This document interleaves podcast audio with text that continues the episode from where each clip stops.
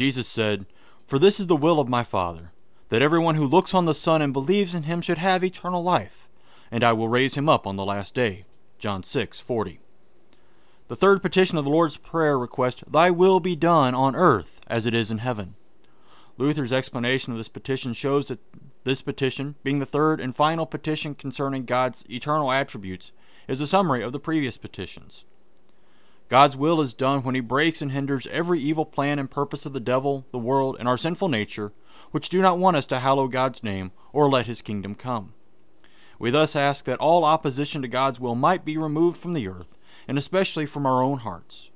We ask for the freedom to conform our desires and deeds more fully to God's, so that we might be completely delivered from our sins. We yield ourselves in life and in death to God's will. This petition, at least for me, is the hardest to pray. As Christians, we truly do want God's will to be done. As sinners, we only want God's will to be done if it's done on our timetable and our requirements. But what is God's will? To believe in His Son so that we may inherit eternal life and be raised again on the last day. We want the last day to get here now. We want to be rid of all the problems that we pray for in the rest of the Lord's Prayer. But part of faith is believing that God is in control.